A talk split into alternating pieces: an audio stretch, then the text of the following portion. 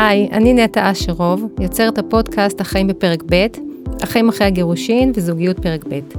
אני מאמנת לאנשים בצמתים בחייהם שרוצים להתחבר לביטחון עצמי ופנימה לתשובות שנמצאות בתוכם. בפודקאסט אני אעלה את הנושאים שמתמודדים איתם מרגע ההחלטה על ההפרדה ועל כל המעגלים שזה מקיף, מהפן הרגשי, כלכלי, חברתי, ובעיקר איך זה תופס את הילדים שבאמצע כל הבלאגן הזה. נדבר גם על זוגיות פרק ב', איך מחברים או לא מחברים את כל החבילות יחד. בקיצור, לא חסר לנו על מה לדבר. אני אזמין אנשים שהסיפור שלהם מעורר השראה על ההתמודדות שלהם בדרך, ונשמע גם מומחים בתחומם שיעזרו לנו למצוא כלים. כל זאת עם הרבה חמלה לעצמנו, ובידיעה שהשינוי נעשה בצעדים קטנים קטנים, ומתוך כוונה להיטיב עם עצמנו ועם הסובבים. והיום בפודקאסט הראשון שלי אני מארחת את לילך סוריאן. היי לילך. היי. לילך מנחת הורים ומלווה משפחות בתהליכים במעגלי החיים. את לילך הכרתי לפני שבע שנים, היא הייתה מלווה ומאמנת שלי.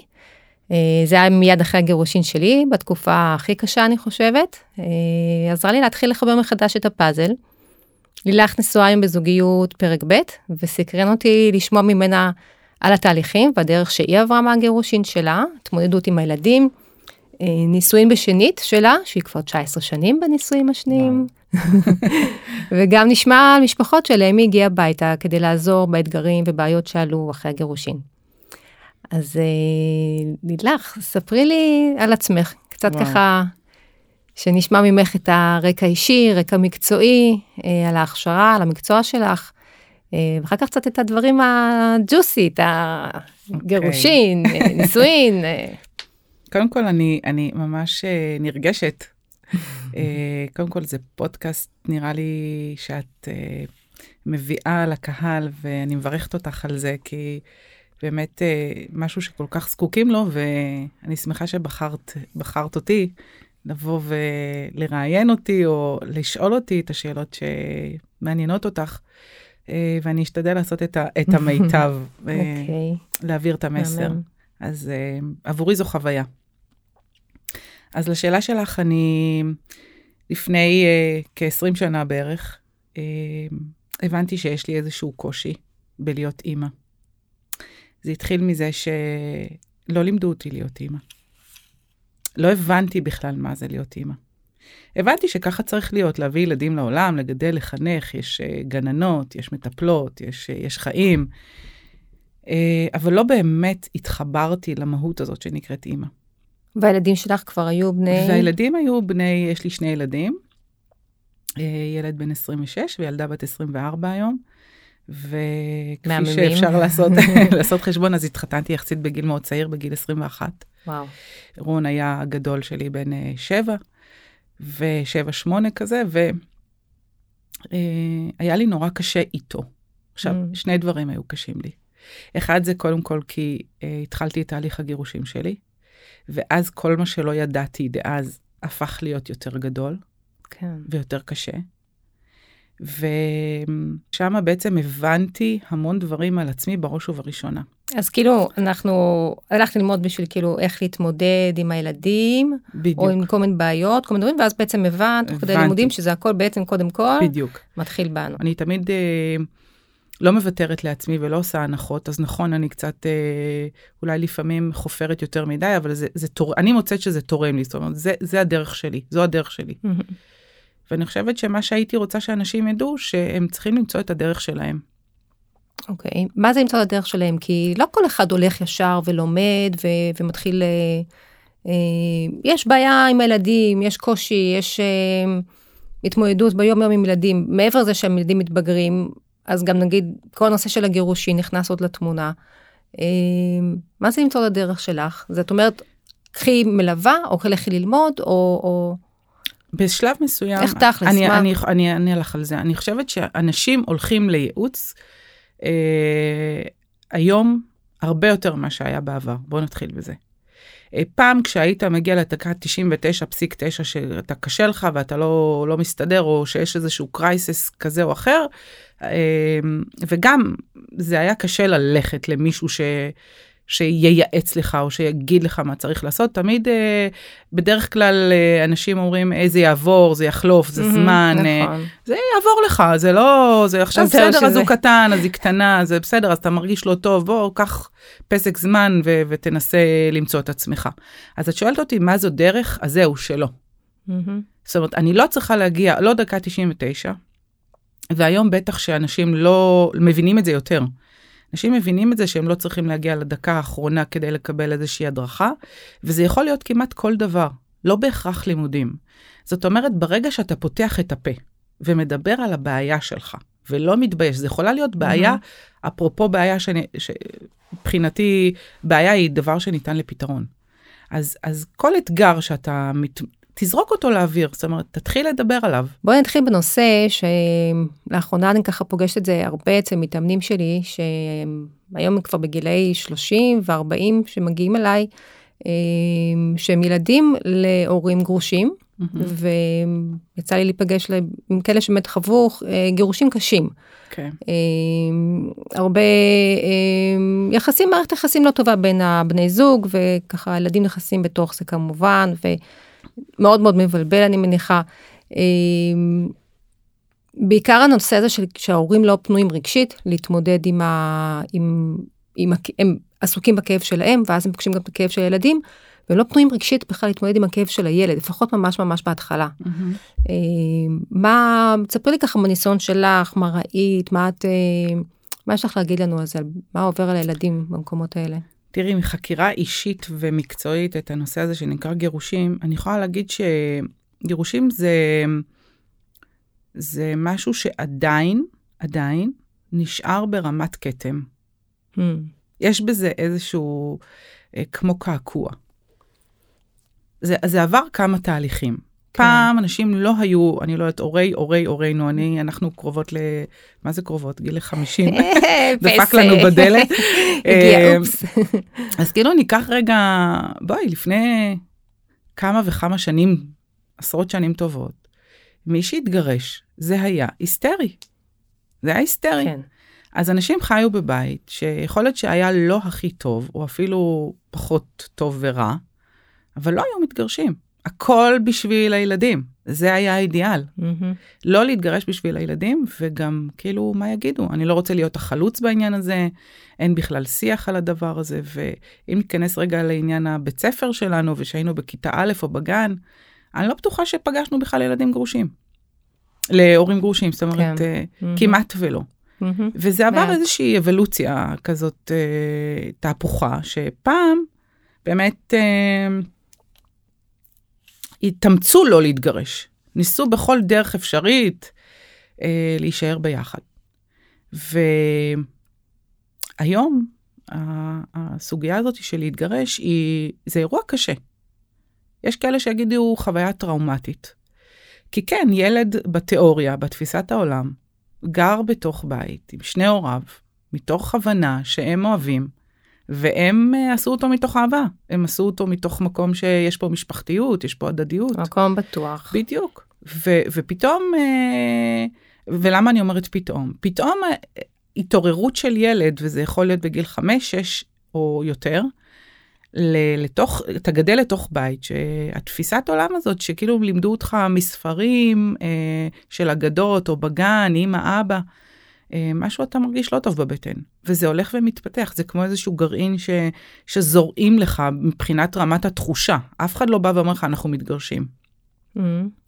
ואתה מתחיל להרגיש, אתה מתחיל להרגיש את, ה, את התקשורת, אתה מתחיל להרגיש את החוויה הזאת שהיא לא ב, ב, בצורה שמתיישבת אצלך בגוף או בתודעה. אוקיי. וגירושים זה, זה, זה פירוק לכל דבר, זה משבר, זה מעבר, זה, זה יכול להתפרש כטראומה, אבל זה באמת משנה תפנית מאוד חזקה בחיים של אדם. זאת אומרת, כן, כן, הרי זה אומרים תפנית. שההתגברות הזה זה כמו חמשת שלבי האבל של נכון. ה... אה, כמו, מ, כמו ממקרה של מוות, ממש עובר את אותם חמשת השלבים של אה, נכון. אה, הכחשה, ורק אחר כך, אה, כאילו, למה זה קורה לי, זה בכלל לא נכון. יכול להיות, זה לא קורה. נכון, יש כעס. כל ו- ה... בכעס, נכון.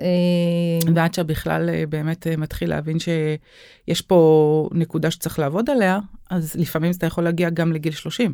hmm, אה, ובדיוק כמו שאת אומרת, אנשים אה, מגיעים אה, מתוך נקודה שמישהו היה אמור לקלוט אותם, אבל אה, החוויה של ההורים היא נורא קשה.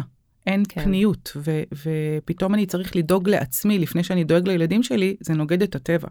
כן, נכון. אם אני מחליט עכשיו להתגרש מהבן זוג שלי ויש פה ילדים, אז לי בפן האישי, וגם לך, מאוד ברור שאנחנו צריכים, זה חלק מה, מה, מהחבילה, זה הילדים שלנו.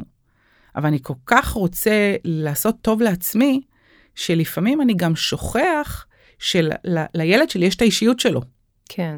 יש את הדרך שלו. את הדרך שלו. בדיוק, ואת, ה, ואת האפיון שלו ואת ה-say שלו.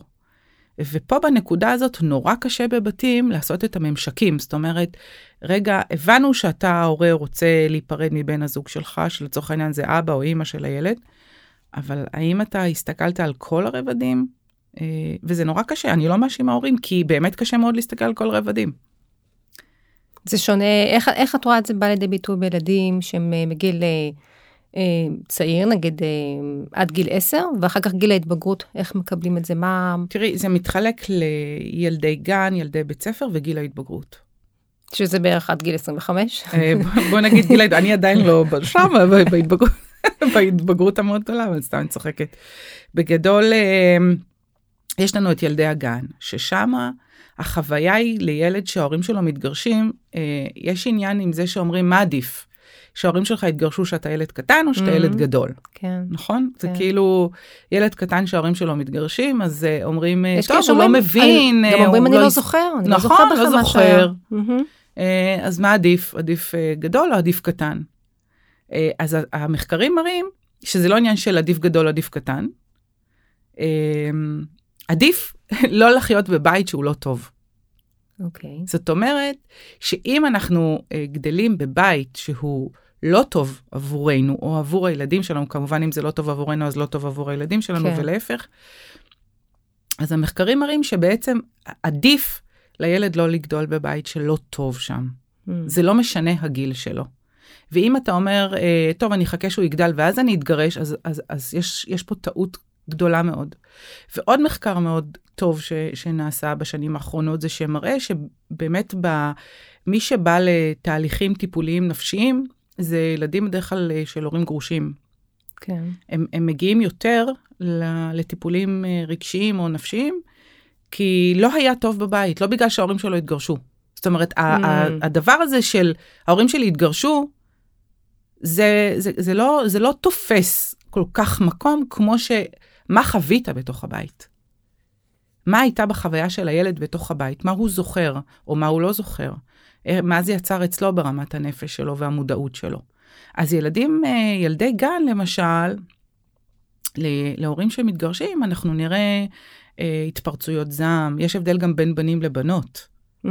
אה, בנים ל, ל, קטנים בילדי, בילדי גן, אז אנחנו נראה אה, בנים עם הרבה התפרצויות כעס, כאילו זעם. ש... לא יודעים לבטא, לא יודעים לבטא את, את החוסר אונים, או את ה... בנות בדרך כלל הן יותר אמפתיות, הן יותר מבינות, אפילו שהן קטנות.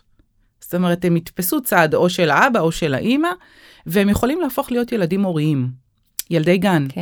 שזה קטע, כי אוקיי. זה המחקר. ו... מה זה ילד הורי? ש... ש... ילד הורי זה ילד ש-so called מבין את, ה... את, ה... okay. את התהליכים שעוברים פה okay. אוקיי. לידו, והוא לוקח חסות. כן. הוא לוקח חסות יותר. או על האמא או על האבא. כן, הוא יכול להיות, יקראו לו ילד קצת מרצה, יקראו לו ילד יותר נוח, יקראו לו ילד שיותר גמיש, הוא יותר מבין. איך מבין ילד בן 4 או 3 או 5? Mm. זה לא עניין של הבנה כמו שהוא מתאים את עצמו יש לו איזושהי אה, התפתחות קוגניטיבית שהוא אומר לעצמו, אני צריך לשרוד במקום הזה ועדיף לי לקחת חלק מתוך כל המהומה הזאתי. אוקיי. Okay. ויש הבדל בין בנים לבנות. בנים פחות מבינים את זה, בנות יותר מבינות את זה, ולכן יש, נמצא יותר בנות הוריות מאשר... אה, מדהים. אני למשל אבל... ילדה הורית. אבל ההורים שלי לא התגרשו, זהו, אבל... לא התגרשו. הם לא התגרשו, אבל הייתה שם אה, נפרדות כזאת בתוך הבית שלי, של הוריי, mm-hmm. שמכיוון שידעתי שיש פה אימא נורא נורא חלשה מבחינת הפיזיות שלה והנפש שלה, שהבנתי מכורח הנסיבות אני צריכה להיות יותר אה, רכה, יותר נעימה, יותר מקבלת, אה, פחות בעייתית. לא, אל תעשי Mm. בעיות. כי אוקיי. לא יהיה מי שיכיל את הבעיות האלה. וואו. אז כאילו למדתי שבעצם כל הבעיות שלי לא יכולות לקבל מענה. אז הפכתי להיות ילדה שהיא יותר הורית. זאת אומרת, הבנתי שההכרה לטוב תהיה הרבה יותר טובה מאשר לעשות אה, התנגדויות או דווקות, כי ידעתי שאין שם מישהו שיקום מהמיטה, אז זה לא שווה. וואו. כאילו אין, אין, זה לא, לא משנה. אז ואז אחר כך טעם. בגיל יותר בוגר זה הופך, אז, אז באה ההתנגדויות? באות ה... בוא נגיד שאפרופו שאנחנו אומרות ככה ילדי גן או כן. בית ספר, בגיל בית ספר מה שקורה, תכף אני אחבר לך לשאלה שלך ששאלת אותי עליי, בגיל בית ספר מה שקורה לילדים זה שיש להם יותר קשיי ריכוז, דימוי העצמי הנמוך שלהם, הביטחון שלהם, אה, קושי בקבלת אה, אה, שימת גבולות. ילדים שפתאום מסתגרים בבית ולא הולכים לבית ספר. בדיוק, זה, זה כתוצאה מכל ההבנה שהיא לא ברורה, אף אחד לא לוקח עליהם חסות. אף אחד לא באמת מצליח להיכנס לתוך Mm. עולמם של אותו ילד בגיל בית ספר, שבעצם אנחנו לא יודעים מה יושב לו רגע בראש באותה נקודה ספציפית. אנחנו לא יודעים, גם, גם, גם עם משפחות שלא מתגרשים, אנחנו לא יודעים מה קורה להם שם בדיוק, בראש. וזה מה שאת בטח שאלת אותי במקום קודם. כזה, זה בדיוק זה, מה ששאלת אותי קודם. איך זה התפתח לי? אז כאילו בגיל בית ספר אני הפכתי להיות ילדה שלא מצליחה ללמוד, ולא בגלל שאני לא באמת תלמידה טובה, המוח שלי והקשב שלי היה נתון בבית. Mm. אני כל בוקר הייתי הולכת, את קחי ילדה הורית, הולכת הביתה, וכל מה שהיא חושבת זה איך היא חוזרת הביתה, ודואגת שהכל יהיה טוב.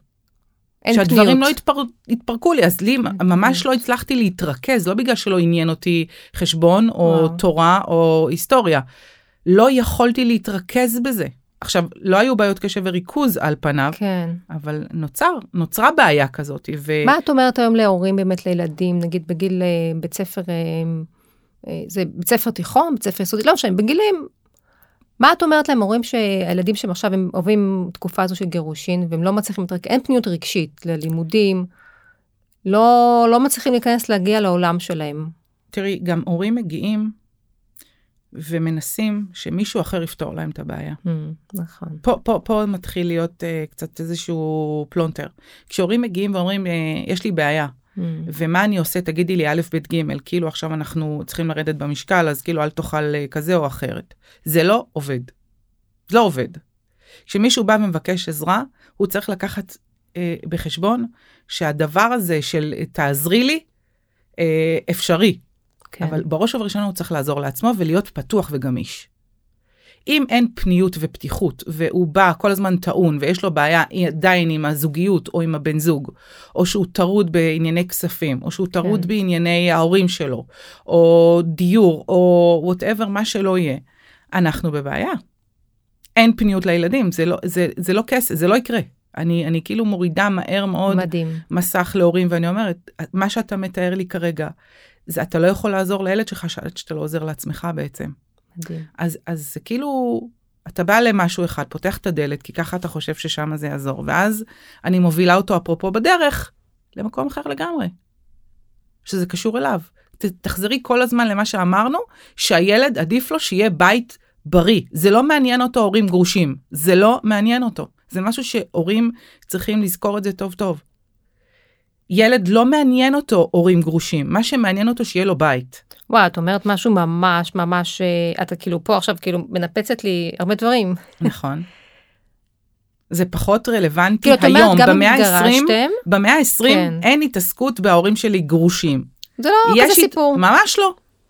עברנו מספיק תהליכים, מהמם. ואנחנו יודעים שכמעט אה, כל ילד שני או שלישי, שהוא יפגוש, אה, כן. קרה משהו ב- כן. בתהליך הזוגי של ההורים שלו, בסדר? כן, קשה מאוד למצוא בתים שהכל היה שם happy וג'וי. כן. אז, אז זה פחות מעניין. זה לא מבהיל אותו כבר, הוא כבר, הוא כבר עבר את, ה, את הדבר הזה. מה, ש, מה שחשוב לו זה שההורים שלו באמת יעשו לו בית טוב, שיהיה פה בית טוב, שיהיה כאן שקט, שיהיה כאן להורה שלי טוב, שלאימא שלי יהיה נחת. אין יותר טוב מילד שנכנס הביתה ורואה את אמא שלו מאושרת, זה נשמע הזוי, אני יודעת. אבל ילד רוצה לראות את ההורה שלו שמח. מדהים. גם אם זה שני בתים שונים. לגמרי. כשמתגרשים, הוא- כל אחד בבית שלו. בדיוק. וואו. הוא רוצה להיכנס ל- לאזור הבטוח. ובלי שאימא תגיד אה, אבא כזה, ובלי שאבא יגיד אימא ככה וככה. בדיוק, מהמם. בדיוק.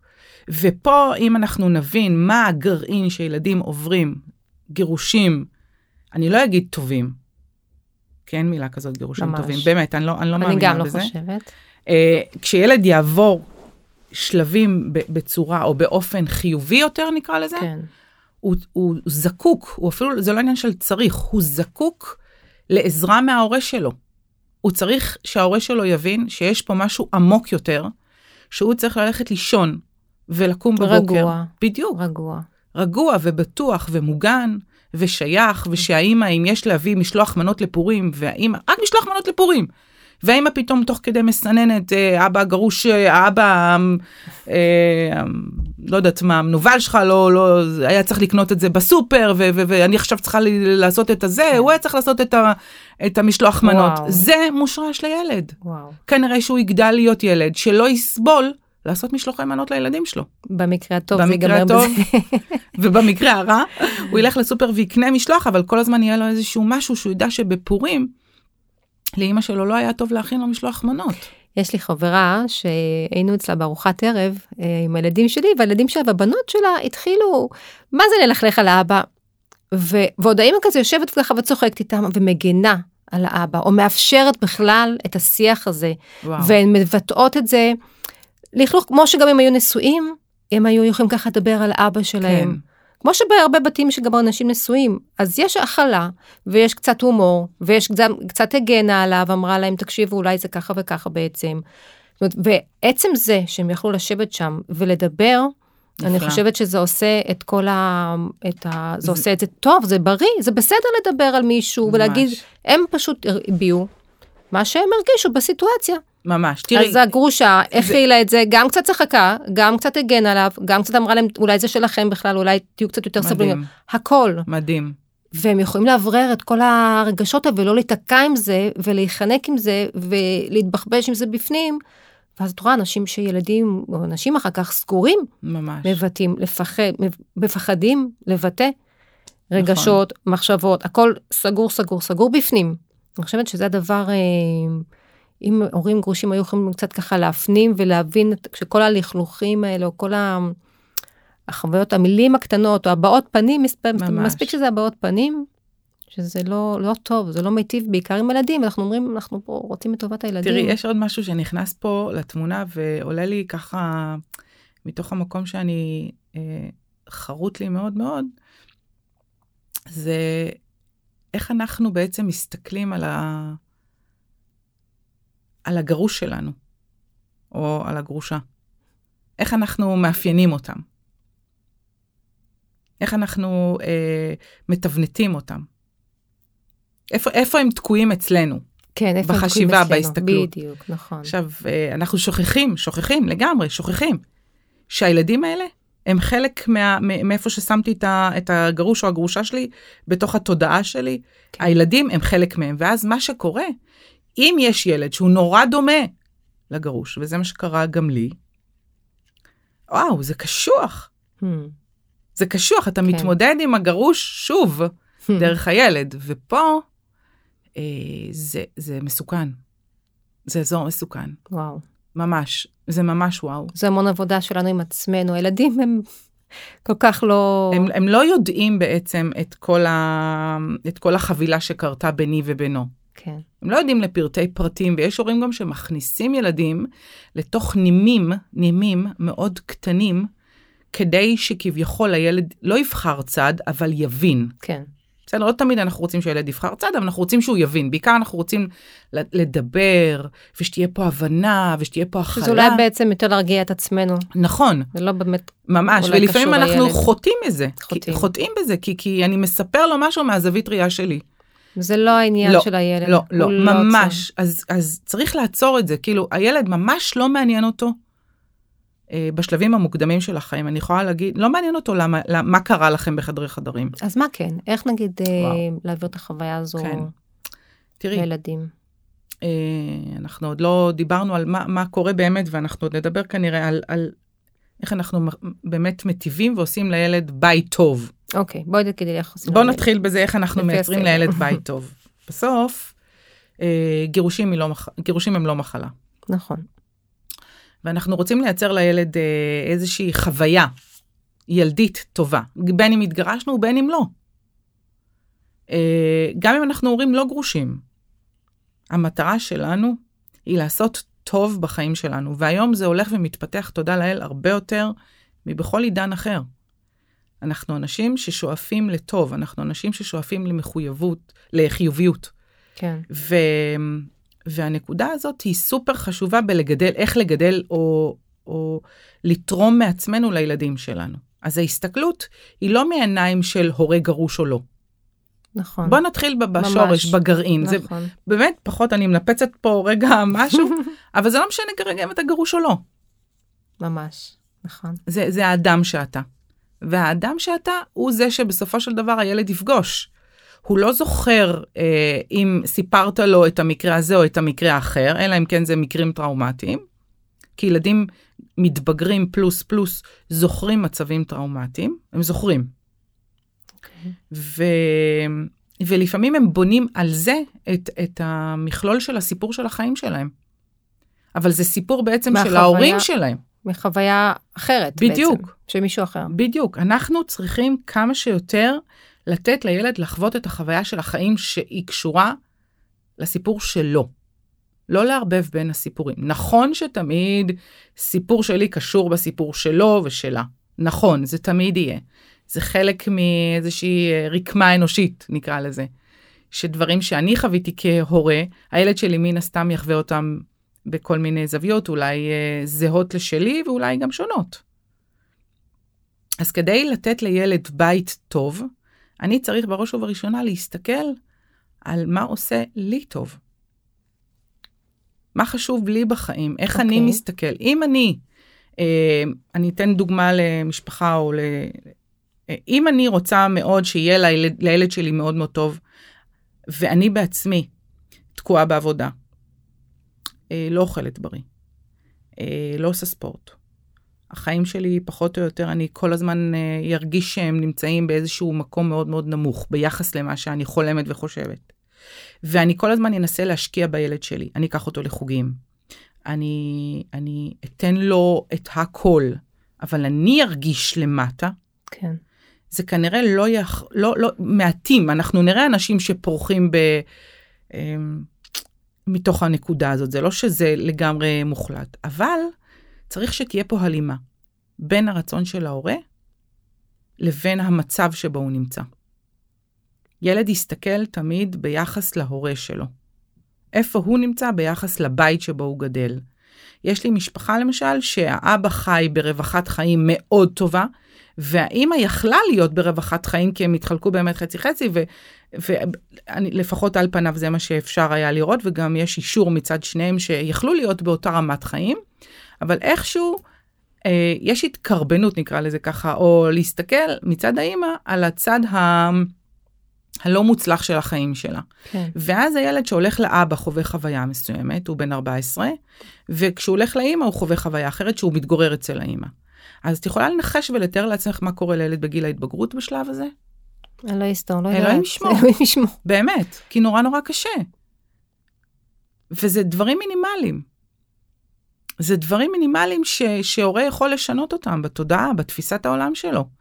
מספיק שהוא יבין שהוא לא קורבן, והוא יעבוד על הקורבן הפנימי שלו, והוא יבין שהוא כזה, אז הוא לא צריך לבוא בשביל לטפל בזה כי הילד שלו חווה אותו בחוויה הזאת ככה, והילד לא הולך לבית ספר, או, ש, או שהוא מתנגד, או שיש בעיה בדימוי העצמי של הילד שלו. הורה צריך להבין שהכל אה, קיים ונמצא אצלו. אם הוא ישנה את תפיסת העולם, והוא מרגיש קורבני, וכל חייו הוא ירגיש קורבני, יש סיכוי שבגלל זה גם... אה, גם הילד. הוא, גם הילד ירגיש ככה, זה בטוח.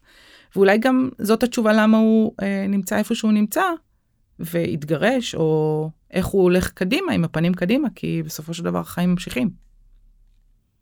מדהים. כן, זה, זה זאת הסתכלות. אומרת, הילדים בעצם הם מרגישים, הם הסנסורים הכי עדינים שלנו, וזה לא יעזור מה על פניו נעשה, ניקח, נקנה. מדויק. הם מרגישים את כל הסאבטקסט, בדיוק, כל ה... בדיוק. אם אני הורה שהוא רגיש לסנסורים האלה ומוכן לקבל שילד משקף לי את מה שהוא חווה בחוויה, הוא לא יודע. לא הכל הוא יודע. כן. בסדר?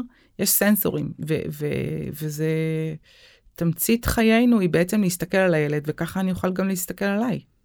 שאני גם, אני גם בטוחה שזה מתפתח, כי אם זה בתחילת השלבים של הגירושין, אז ברור שזה קשה, וזה שינוי, זה גם שזה גירושים טובים, יש התאקלמות, צריך להתאקלם למציאות החדשה, שהיא שונה ממש. לחלוטין. כן. ועוברים בית, אה, אולי עוברים גם עיר, אה, אה, יש הרבה שינויים באורח חיים, ביום יום, ארוחת יום שישי, רגע, זה לא זה, באמצע השבוע, איפה אני ישן, איפה זה. נכון. יש שינוי, אי אפשר, יש שינויים להגיד שלא. קשים וקיצוניים, וזה כן. יכול גם להיות... כשזה ב- באווירה טובה, לגמרי. ובסדר. כן, כן. זה אירועים יכולים אה, להיות באמת, אה, להישאר איכשהו ידידים או מיודדים או בקשר יחסית כן. טוב, אבל אה, ילדים עוברים שינויים, וכמו שאמרנו, גירושים זה משהו שהוא באמת תהליך הוא תהליך. אה, שמלווה לאורך שנים. תראי, הילדים, היום הילדים מאוד מאוד גדולים. יחסית, מה זה מאוד מאוד גדולים? בואי, 26 יחסית למה שאני אה, מדברת, אז ילדים גדולים, אז הם מביאים בני זוג. ואז אה, חלקם אה, כבר מביאים אה, חיים שלמים הביתה. כן. ולפעמים אני יכולה לראות את, ה, את השאלות שמתרוצצות בתוך ראשם. אז כשנתחתן, אז כאילו, רגע, אז נתחלק בבית הזה, נתחלק, נבוא לארוחה כאן, נבוא לארוחה שם, את תקראי לאבא. נבוא ביחד. אה, כאילו, ההורים שלה לא גרושים, אז כאילו, שנייה, רגע, אז איך זה, הקונסטלציות. זה מורכבות שהיא אינסופית, כן. וילדים צריכים ללמוד להתמודד עם המורכבות הזו. אז אני חושבת שכמו שהתחלתי להגיד שזה תהליך, בטוח שבהתחלה זה יותר מורכב ויותר קשה ולומדים איך להסתגל עם זה. וכמו שאת אמרת עם אותה אימא שהיא בהתחלה, השאלה אם זה בת, בתחילת ה- ה- כל ההתמודדות עם הגירושין, זה בטוח יותר קשה. נכון. ובטוח שעם הזמן, לא בטוח, אבל מקווים שעם כן. הזמן, רוב הסיכויים שלומדים כבר אה, אה, את החיים החדשים האלה, את ה- נכון. להרכיב מחדש את הפאזל הזה. ואז זה קצת יותר, אה, הופך להיות יותר ברור, יותר מובן, גם אם היו שם אה, משקעים, שהם דברים, שהם כבר, הם טיפה, זה, זה שוכח, זה, זה יורד טיפה. ופה בנקודה הזאת, דרך אגב, לדעתי, כל אדם זקוק לעזרה. כן. אפרופו שאמרנו קודם, על הדרך רק תדבר. אה, לא יקרה כלום, אתה לא חייב ללכת לטיפול, אתה יכול לעשות איזשהו, רק לדבר על התחושות, על הקשיים, על ה... זה, זה כל כך תורם, השיח כל כך תורם, זה לא כל דבר חייב, פעם הייתה איזושהי תיאוריה ותפיסת עולם, אתה חייב פסיכולוג. כן, נלך לפסיכולוג. לא חייב פסיכולוג. אני לא מאוד חייב. מאמינה בתהליכי האימון, יש יש תהליכי. אימון, יש תהליכי אה, ייעוץ, יש, יש סדנאות קצרות, יש אפילו למידה אה, כזאת או אחרת, אפילו עצמית, אפילו משהו ש, שיכול לגרום בעצם לשינוי כל כך אה, הסתכלותי בחייו של, ה, של האדם, שהוא לא צריך ללכת כל כך רחוק. זאת אומרת, זה לא צריך להיות כל כך כבד. גם ככה התהליך עצמו אה, לא פשוט, הוא מורכב. כן. את חושבת שילדים להורים גרושים אה, גם בצורה חיובית גם מקבלים איזושהי אה, הסתכלות יותר גמישה על החיים, או פתאום להבין שיש גם וגם, אה, איזושהי פתיחות יותר לדברים שלא היו, היו קודם, או שלהפך, השינוי הזה גורם להם אה, להסתגר ולהיות יותר אה, אה, כזה חד משמעי. תראי, זה מדהים מה שאת שואלת, כי, כי בסופו של דבר אנחנו, לכל, לכל צד יש שני, לכל מטבע יש שני צדדים. אז יהיו כאלה שיקחו אה, את הדברים שמהם הם למדים, והם אומרים, אוקיי, אני הבנתי, אבל כדי שהם באמת יבינו, הם צריכים להיות בצד השני. Hmm. זאת אומרת, הם, הם, הם, אי אפשר את הטוב בלי הרע, ואי אפשר להבין את התחושה המאוד uh, עמוקה של ההבנה, בלי שהיית בצד השני, כדי שתוכל להבין מה אתה מרגיש או מה אתה מבין. אוקיי. זאת אומרת שהחוויה הכי טובה היא גם וגם. ככה אני, אני בתפיסת עולם שלי, אה, מעדיפה לקחת אנשים ל- ל- לשני הכיוונים. שיראו. שיראו את שני הצדדים. גם את, ה... את ההסתגרות הזאת, שנקרא, כמו שקראת לה, וגם את הפתיחות והגמישות של זה. כן. זאת אומרת, אתה לא יכול להיות פתוח וגמיש אם לא חווית חוויה של הסתגרות. כן. ואם אה, חווית חוויה של הסתגרות, אז כנראה שאתה תהיה תצמח מזה. כן. או שתישאר שם, אנחנו לא מדברים רגע על אנשים שנשארים שם, אבל אנחנו רוצים שתהיה תנודתיות כזאת בין, ה, בין העולמות. בכלל, זה לא קשור דרך אגב לגירושים, בכלל, באופן כללי, אנחנו, אה, אני חושבת שעדיף לאדם להיות בשני הצדדים תמיד ולבחון את עצמו איפה הוא נמצא בכל צד. כן, צריך לזה פשוט גם המון המון מודעות. נכון, לדעת אה, נכון. שיש את הקצוות האלה ולראות איפה אני נמצאת על הסקאלה, וגם אני חושבת שיש תקופות בחיים שיכול להיות שאני אהיה במקום אחד, ויש תקופות אחרות שאני אהיה במקום אחר קצת. נכון מאוד, נכון.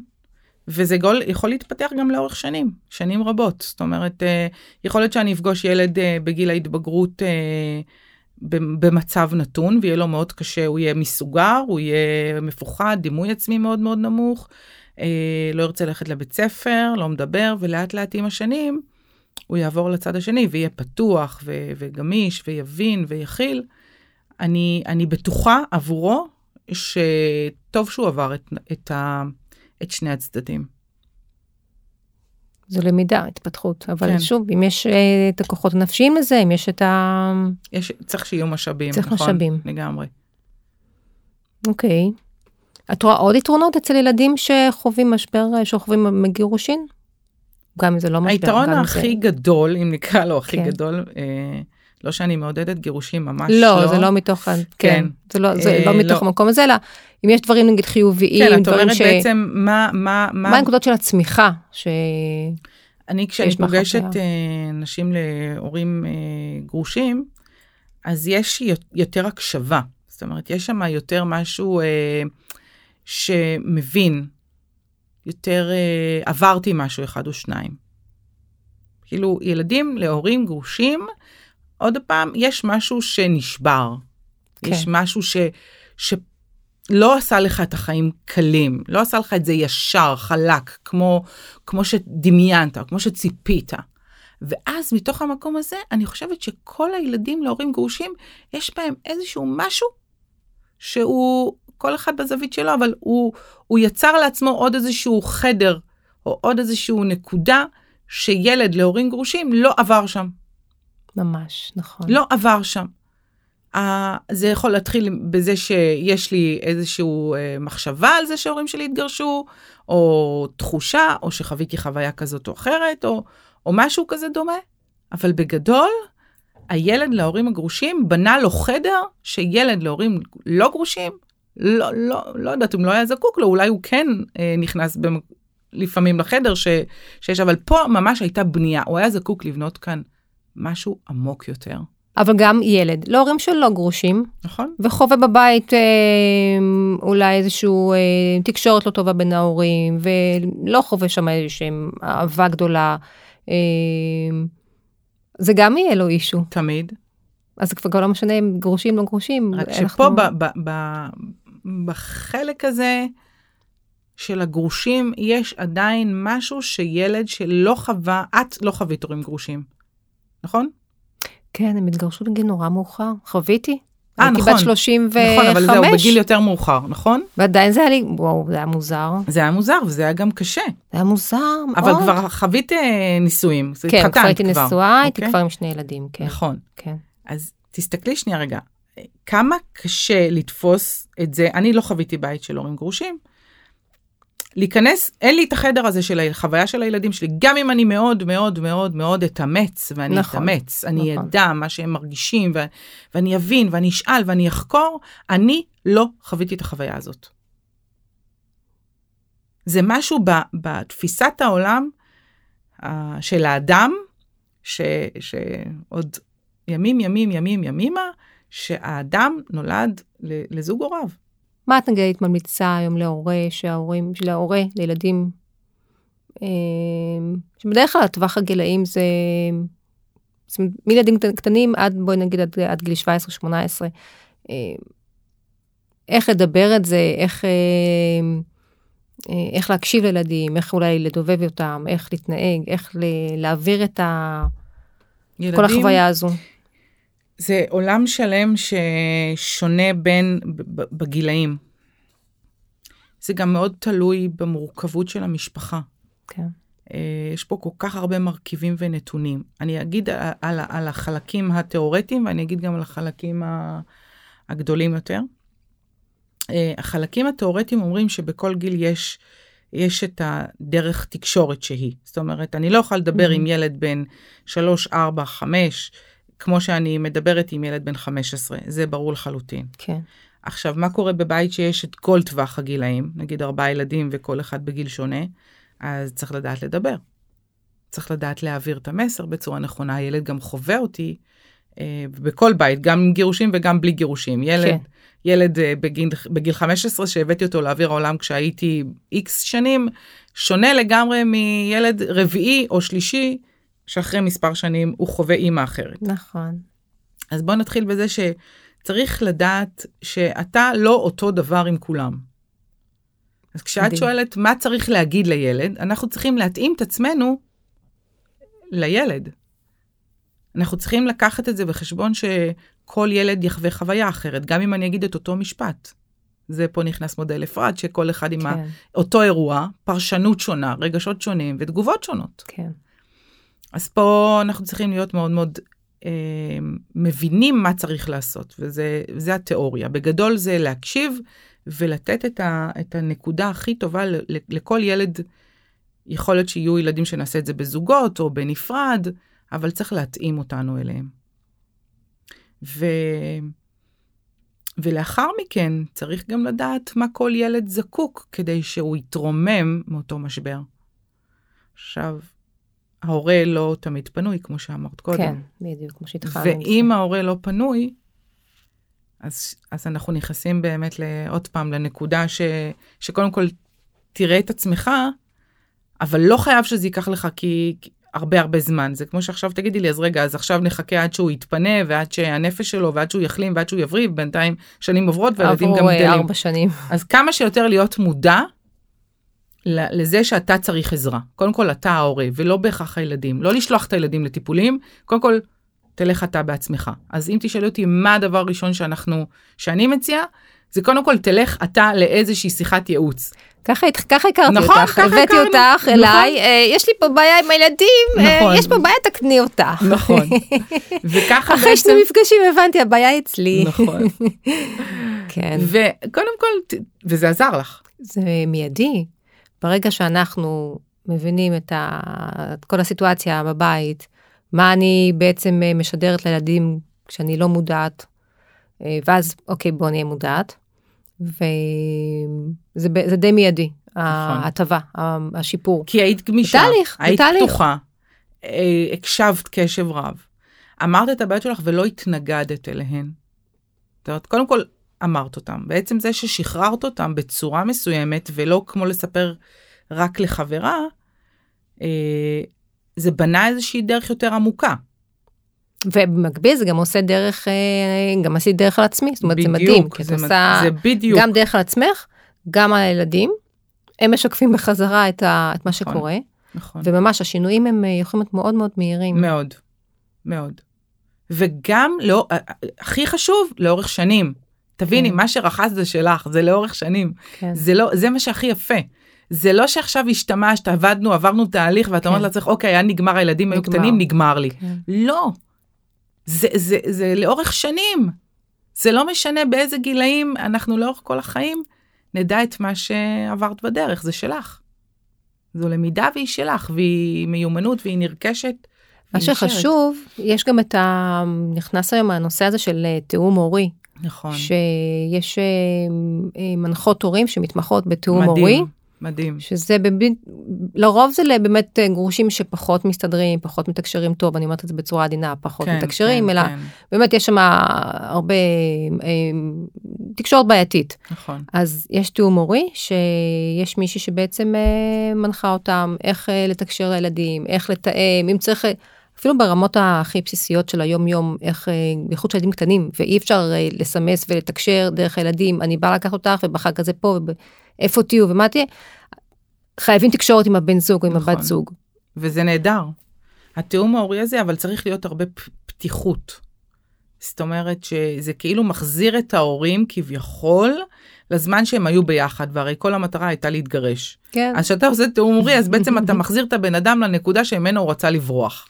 אני זוכרת פעם קראתי ראיון עם אורנה דץ מקסימה, אה, והיא, אמרה, את יכולה להתגרש מבעלך, אבל את לא יכולה להתגרש מהגרוש שלך. נכון. זה פשוט כאילו, אנחנו, יש ממש. איזשהו משהו קצת לא ברור שמתגרשים, ואז רגע בעצם אנחנו צריכים להיות ב, ב, בקשר. אנחנו בקשר, זה, זה כל העניין, להישאר בקשר. כן. להישאר בקשר, וזה מה שמבריא בסופו של דבר את התחושות המאוד כבדות שאיתם מתהלך הילד. כי אם אנחנו נגיע לנקודה שבה הילד ירגיש את המילה שנקראת משפחה, הרי לשם מה התחתנו בסופו של דבר? לא לחיות רק אני ובן זוגי, אלא להביא ילדים לעולם וליצור כאן משפחה. כל המטרה של ילד זה מה, ש, מה שהוא רוצה, שתהיה לו משפחה, שתהיה לו שייכות. שייכות. בדיוק. וכדי שתהיה לו משפחה, אה, הוא צריך להרגיש אותה. עכשיו, ההורים שלו לא חייבים להיות ביחד. וואו, מדהים מה שאת אומרת. מדהים. לא חייבים להיות ביחד. לחלוטין. ו- ויש המון משפחות היום שהם אינם גרושים, אבל הן חיות בנפרד והן חיות כמשפחה. Mm. וזה יכול להיות uh, מכל מיני סיבות שהם בחרו להיות ב- לחיות בנפרד. צריך ללמוד לעשות את זה. ממש, זה, זה למידה, ו- והיא קיימת. וצריך ל- לגייס את הילד לנושא הזה, כי הוא צריך לרכוש את הביטחון בלעמוד מול, לעמוד מול החברה, לעמוד מול האנשים ששואלים אותו כל מיני שאלות.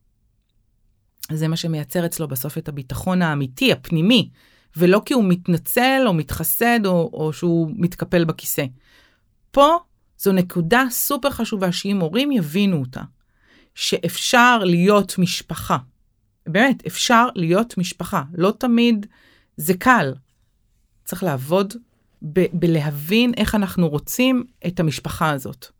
זה בסדר משפחה של אימא עם הילדים שלה, ויש משפחה של אבא כשהילדים אצלו. כל אחד, יש את המשפחה שלו. נכון. זה בסדר. נכון. ולא חייבים שזה יהיה לא, ביחד. לא, וגם לא באמת. צריך, אה, אה, וזה זה טוב בכל האופנים. זה יכול לעבוד גם זה וגם זה. ויש משפחה שיש לה אה, התנהגות מסוימת, ונהלים מסוימים, ודרך חיים מסוימת, והשקפת חיים מסוימת. במשפחה השנייה זה קצת שונה. נכון. וזה מה שאמרתי קודם, שאולי ילדים גם לומדים איזושהי גמישות, אולי איזשהו יתרון. ב... הם לומדים באמת להיות... אה, כאילו, אפשר בדרך הרבה הזו, יותר פתוחים ב- בדיוק. בחשיבה שלהם, כי הם היו צריכים להקשיב בלית ברירה, ולא הכל אה, הלך להם כמו שהם באמת אה, רוצים. וזה משהו שהוא, אני, אני חושבת ש... זה צריך לשבת מול העיניים של כל הורה. זה לא קשור אם אתה גרוש או לא. כן, זה גם לא אני- קשור אם אתה גרוש או אני לא. מסתכלת היום על, על הילדים, ואני כל יום מרגישה שאני שואלת את עצמי את אותה שאלה. איזה הורה אני? איזו אימא אני? ולפעמים אני מרוחקת, ולפעמים אני לא אוהבת, ולפעמים קשה לי. אני לא משחקת משחק. שזה גם בסדר, גם נכון. להורים קשה. ולפעמים אנחנו מרוחקים, זה בסדר גם. כן, לפעמים אני גם אה, אה, יותר מורחקת מילד אחד ספציפי, כי, כי שוב, הילד הוא לא בבעלותי. יש לו את העולם שלו, ולא תמיד אני אוהבת את מה שאני פוגשת. לא תמיד אני אוהבת. Mm. אני לא יכולה להתחבר לכל אדם, אז אם הילד שלי מביא משהו שאני לא מתחברת אליו, אני צריכה גם ללמוד להכיר את העולם הזה. עכשיו, ברור שהילד שלי הוא יותר חשוב לי כנראה מכל אחד אחר, אז אני אתאמץ בלהבין איפה זה פוגש אותי. למה החלקים האלה לא, לא טובים עבורי. אז אני אתאמץ יותר מאשר אדם שהוא פחות חשוב לי, אז אני כנראה אברח מזה, או שאני לא אתמודד עם זה. ופה הילד ופה אה, מביא אותנו אני ל... כנראה, אם הוא חשוב לי, שוב, אני אתמודד עם החלקים האלה. כן, ושוב, אנחנו מגיעים לאותה נקודה שזה בי. כן. ופה צריך הרבה... נכון. הרבה אומץ. אומץ. נכון, להסתכל ולהגיד, יש מה כאן אני חלקים, פוגשת מה כאן? אני פוגשת, בדיוק. למה דווקא זה לא מוצא חן בעיניי? נכון. אולי זה משהו שנמצא בי, שאני לא מסתדרת איתו. ודרך אגב, פה, זה בדיוק מה שאת אומרת. אני לא צריכה לברוח למקום הזה שאומר, טוב, הרסנו את הבית. טוב, אנחנו ילדים גרושים. טוב, הוא פגוע, טוב, הוא פצוע, טוב, הוא זה. אני לא צריכה להתעסק בפיצוי או, ב... או בפינוק או whatever מה שלא יהיה. נכון. אני צריכה לזכור מגיל יחסית מאוד קטן, לילד שלי יש את המבנה האישיותי שלו. וזה לא קשור לזה שרק התפרק, התפרקה המשפחה. נכון. אני אף פעם לא אהבתי הזוגיות. יותר מדי להשתמש ב... בתירוץ הזה, טוב, נו, זה בגלל שאנחנו גרושים. נכון. אני לא אוהבת את זה. לא אוהבת להסתכל על זה. אני אסתכל על המציאות כמו שהיא ולפתור את העניין הזה, את האישו, מה שעולה נכון, כמו שהוא. כי בהרבה בתים שההורים לא גרושים, גם שם יש כל מיני אישוס. נכון, לגמרי. לא צריך לפצות ולא צריך נקיפות מצפון ולא צריך אה, יותר מדי לעשות סביב איזה עניין. פשוט להסתכל על הדברים. נכון. טוב, יקירה. וואו. אה, וואו. יפה לשעה. אה, מה את ככה, תני לנו ככה. אה, קודם כל אמרנו שבעצם כמה זה חשוב לייצר את האווירה הטובה בבית, אה, גם אם זה בית שכל בן זוג, אה, אה, הורים גרושים, אז כל אחד בבית שלו, נכון. לייצר את המשפחה ואת השייכות, מהמם. זה לחלוטין אפשרי וזה לחלוטין יכול להיות מהמם. וגם איזה בית שהורים שלא גרושים, נכון. שגרים, אה, שוב, כמו שאנחנו אומרים, להסתכל על האמת כמו שהיא ולראות את ה... לייצר משפחה ומקום טוב אה, בכל בית שהוא. נכון. והכי חשוב, זו דרך. הייתי רוצה שמהפודקאסט הזה, אנחנו נבין שבעצם יש דרך. יש דרך. אנשים מיד אה, נלחצים, נסגרים, ננעלים, פוחדים, חוששים, חרדות, מפתחים כל מיני תיאוריות, תפיסות עולם. יש דרך. אנחנו צריכים לזכור שלפני כל דרך יש דלת. תפתחו את הדלת. תפתחו את הדלת. תעיזו ותפתחו את הדלת, כי גם ככה היא, היא איכשהו תיפתח, או מישהו יפרוץ אותה. מישהו או... יפרוץ, כן. עדיף ו- לפתוח את זה עדיף בעדינות ובנעימות. ו... בדיוק. ולזכור שאין פה, בחיים שלנו יש הרבה כתמים, או קעקועים, קעקועים. בדיוק, קעקועים, ואנחנו צריכים uh, לזכור שהדלת הזאת היא, הד- ה- הדבר הכי טוב שאני יכולה לעשות עבור עצמי זה לפתוח אותה, באומץ. בדיוק. ובחמלה. הרבה הקשבה. מקסים. אז תודה רבה לילך. תודה לך, נטע. שהיית בפרק הראשון. איזה אה, כיף. היה מקסים. אה, ותודה שאתם שומעים את הפודקאסט. אה, תירשמו לאפליקציה שדרכה אתם אה, מקשיבים, מאזינים לפודקאסט, וככה כל פעם יעלה לכם הפרק הבא באופן אוטומטי, תקבלו הודעה. אז תודה לכם, ונתראה בפרק הבא. Yeah.